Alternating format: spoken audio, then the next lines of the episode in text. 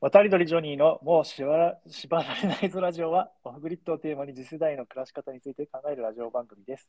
今回はハイパー社長クリエイター、渡り鳥ジョニーと、助手 BB でお送りします。よろしくお願いします。よろしくお願いします。もうわざとかと思われちゃいますよ、ジョニーさん。あの最初につまずくっ慣れない。うんていうすいません。お願い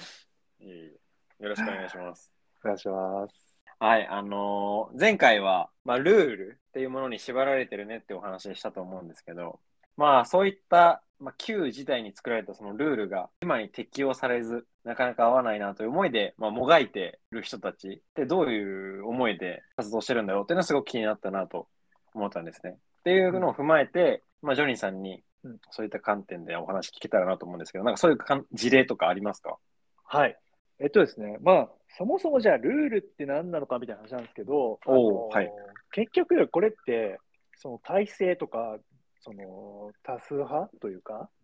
はいそのが決めたものだったりするわけですよね。うん。でで、それに対して、こう、窮屈な思いをしている人たちがいると。まあ、いわゆるマイノリティとかもそうなんですけど、で、例えば、まあ、歴史的な経緯で言うと、学生運動とか、そういう社会運動とかも、まあね、そういう形だし、その、カウンターカルチャーみたいなものもそうだし、っていった中で、まあ、そうそうそう、まあ僕もそのやってたし、あの理解している中で言うと、まあバンライフっていうのもまさにそういう一つなのかなと思うわけですよ。はい。で、あそもそもバンライフってどんなものとか、あ、じゃあ、じゃあ BB バンライフって言ったらど、なんて説明するって感じ。あ、バンライフっていうと、あの、バンっていう、まあ、車な、車で、いわゆる普通の、いわゆるライフスタイルを送る生活のことを、えーバンライフっていうふうな説明をしてますね。もうめっちゃ焦って説明してるよね、今ね。 そうちゃんと言わなきゃ、みたいだからまな。あまあ、車上生活みた いなね、日本語でしちゃうと車上生活みたいになっちゃうんですけど、はいあのーまあ、あとは車中泊とかね、なんかそういうふうに置き換えて、よく日本で輸入されているとは思うんですけど、いうんやこれ全然違うんですよ、実は。全然違う。全然違います。えっと、車上生活って別にバンライフって言葉がある前から、ずっと前からあったし、はい。要するに家なんその車の中でね、その寝泊まりして暮らすみたいな。はい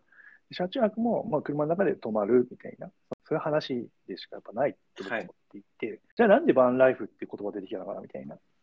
話なんですけど、うん。そもそもじゃあバンライフって言葉が出てきたのは2014年ぐらいかな。そのああ、そのぐらいなんだ。はい、で海外の若者を中心に、ぶわーってこう広がっていくムーブメントになっていくんですけど、そのきっかけでなったのが、はいそのラルフ・ローレンでデザイナーをしてたフォスター・ハンチントンっていう人が、ほある写真集を発売したんですね。うはいはいはい。それがまあバンライフの写真集なんですけど、あへのーホームイズウェアユーパークイットっていう、そのはい止めた場所が家っていうようなタイトルの写真集だったんですよ。うんはいで、まあ、彼何したかっていうと、まあ、ラルフ・ローレンでその、まあ、デザイナーとして、まあ、そこそこね、そのお金をもらって働いていた、まあ、順風満帆な生活をしていたけれども、うんいや、そんなんじゃ飽き足りないと、何のために生きてんだってなった時に、その家を火薬して、そのボロボロのね、中古の貨物車、バンを買って、うん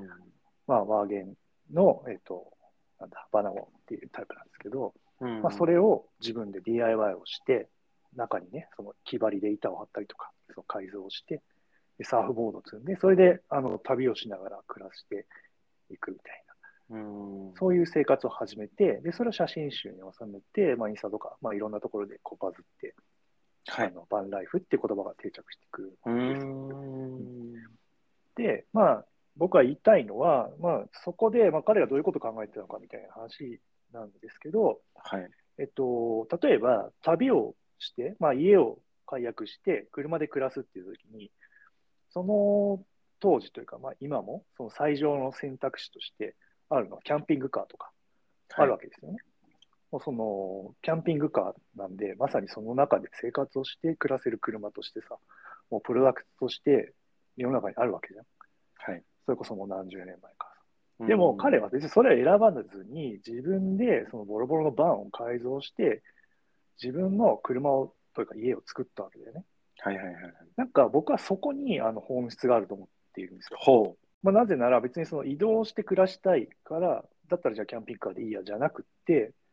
あえて自分で作ってるわけじゃん。うん。なんかいくつか意味があると思っていて、一つは、はいそのキャンピングカーってさ、あの僕、いまだにそのスタイリッシュなキャンピングカーやっぱ見たことなくて、うん。どうしてもあの車のその決められた寸法の中で、最大の容積をこう得ようとするから、なんはかこう変な形でリーゼントになったりとかさ、うんなっちゃうわけじゃん。 そういう捉え方なんですね。そうはいそうそうそう。まあ、そのなんか全然セクシーな見た目じゃないし、はいはいはい。内装もやっぱなんかね、こうチープなんですよ。うん。少なくとも住宅で使われているような素材だったり、まあ、それはいろんな、ね、法律上の縛りもあるんですけど、まあ、ルックフィールもなんかこう、チープなんですよ。まあ、 はいはいは車いはのいはい。業界の中ではいいものだかもしれない。快適じゃないですね。快適じゃない。そのまあ住宅と比べると全然そういううん。ものだったり。でも、はいめちゃくちゃ高いんですよね。日本で買うの割に2000万とかしちゃう。そう。はいはいはい。家、家建つじゃんみたいな。確かに。で、やっぱり、たた多分僕も別に彼と話したわけではないんですけれども、うん関心とか思ってたのは、多分そういうとこだと思っていて、はいはいはい。そんなん別にあのお金持ってるけど、買いたくねえよと。はいはいはいはい。まあ、俺が住みたいのはこういう車、こういう家だっていうことうーで、んもう自分で作るしかなかったんだと思うんですよね。なるほど。要するに、もう自分が欲しいものがないから自分で作る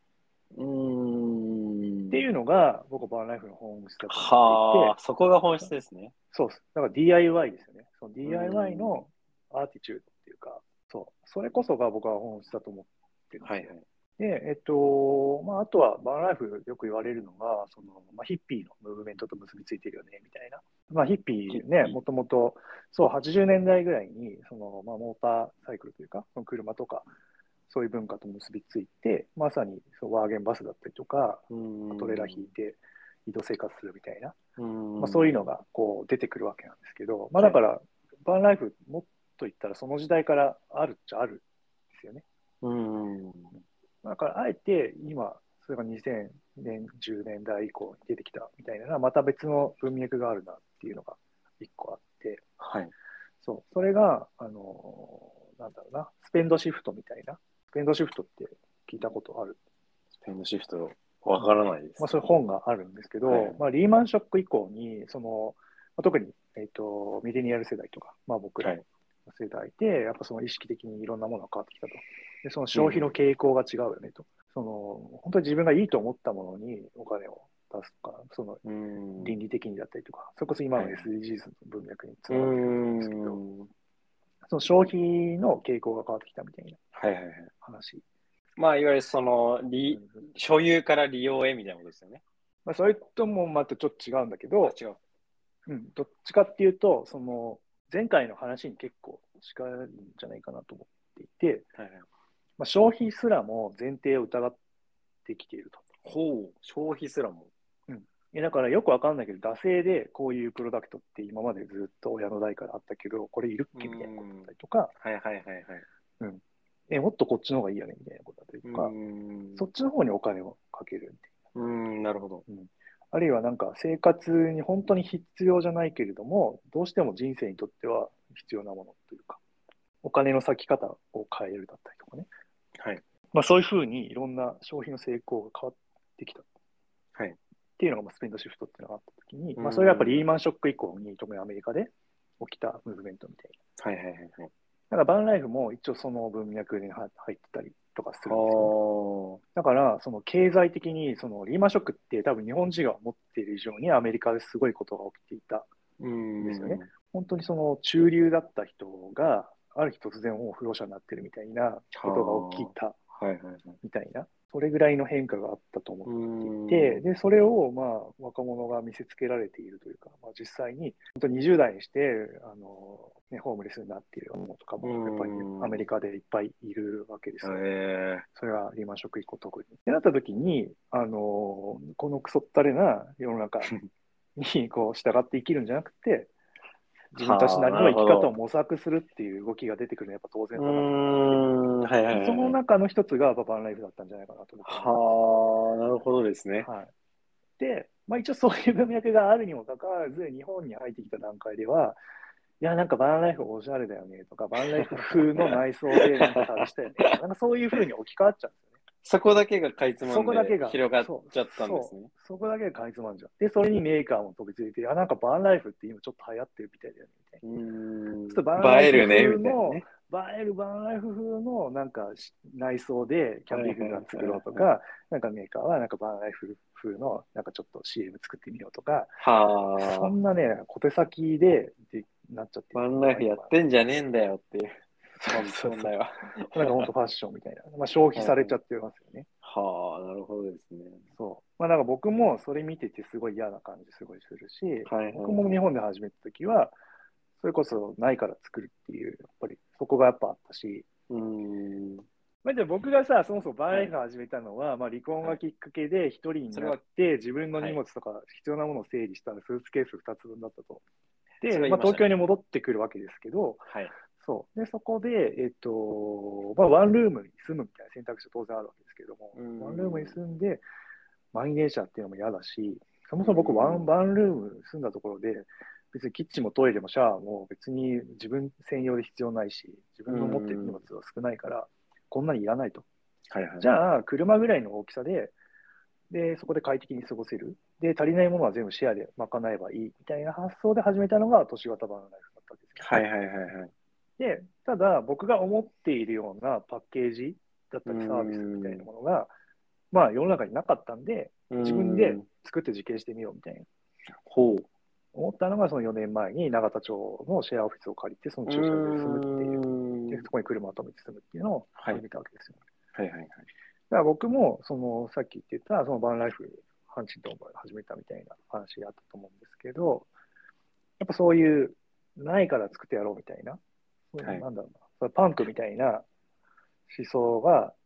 やっぱ根底にあるんですようね。ーん。まあ、だから、なんか、昨今のバンライフブームみたいな、なんかそういうの見てて、嫌だなってちょっと。はあ、なるほどですね。だからないから作ってやろうっていうそう本質ではなく、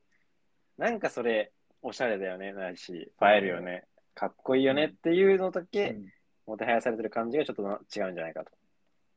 まあ別にいいけどね。それは一つのスタイルで はいはい残っていくのはいいけど、うんなんか一生にはされたくないなって。なるほどですね。で実際にアンチントンとかもバーライフ始まっ流行り始めたらもうやめちゃったし、ああ、そうなんですね。いや、そういうんじゃねえよ。うーん。で、今彼が注目してるのもやっぱオフグリッドだし、へえああ、やっぱそこそっち行くよねって僕もやっぱ思うもんうね。ーん。そう。だから僕も別にバンライフはすごいやりたい、やりたいというか、ずっとその移動しながら、その部屋ごと移動して、いろんなとこで暮らせるみたいなのをずっとやりたいと思ってるけども、今その中で足りないのがオフグリッドっていう要素だから、うーん。そこに今注力しているっていう感はあ、なるほどですじね。なんだよね。そうはあ、なんかすごくつながった気がします。なんかオフグリッドなのに、オフグリッドなのに繋がっちゃった。つながっちゃいました、いろんな 話が。それは、それはしいいんじゃないかな。すいません。うん、これ何の回だったっけえーっと、だからあれですね。あの、規制概念とか、そういったはいはいはいルールにやきもきしている人がはい何をな、何を葛藤して何をこう生み出しているかとか、あがいているかはてみたいなことですね。はいはいはい。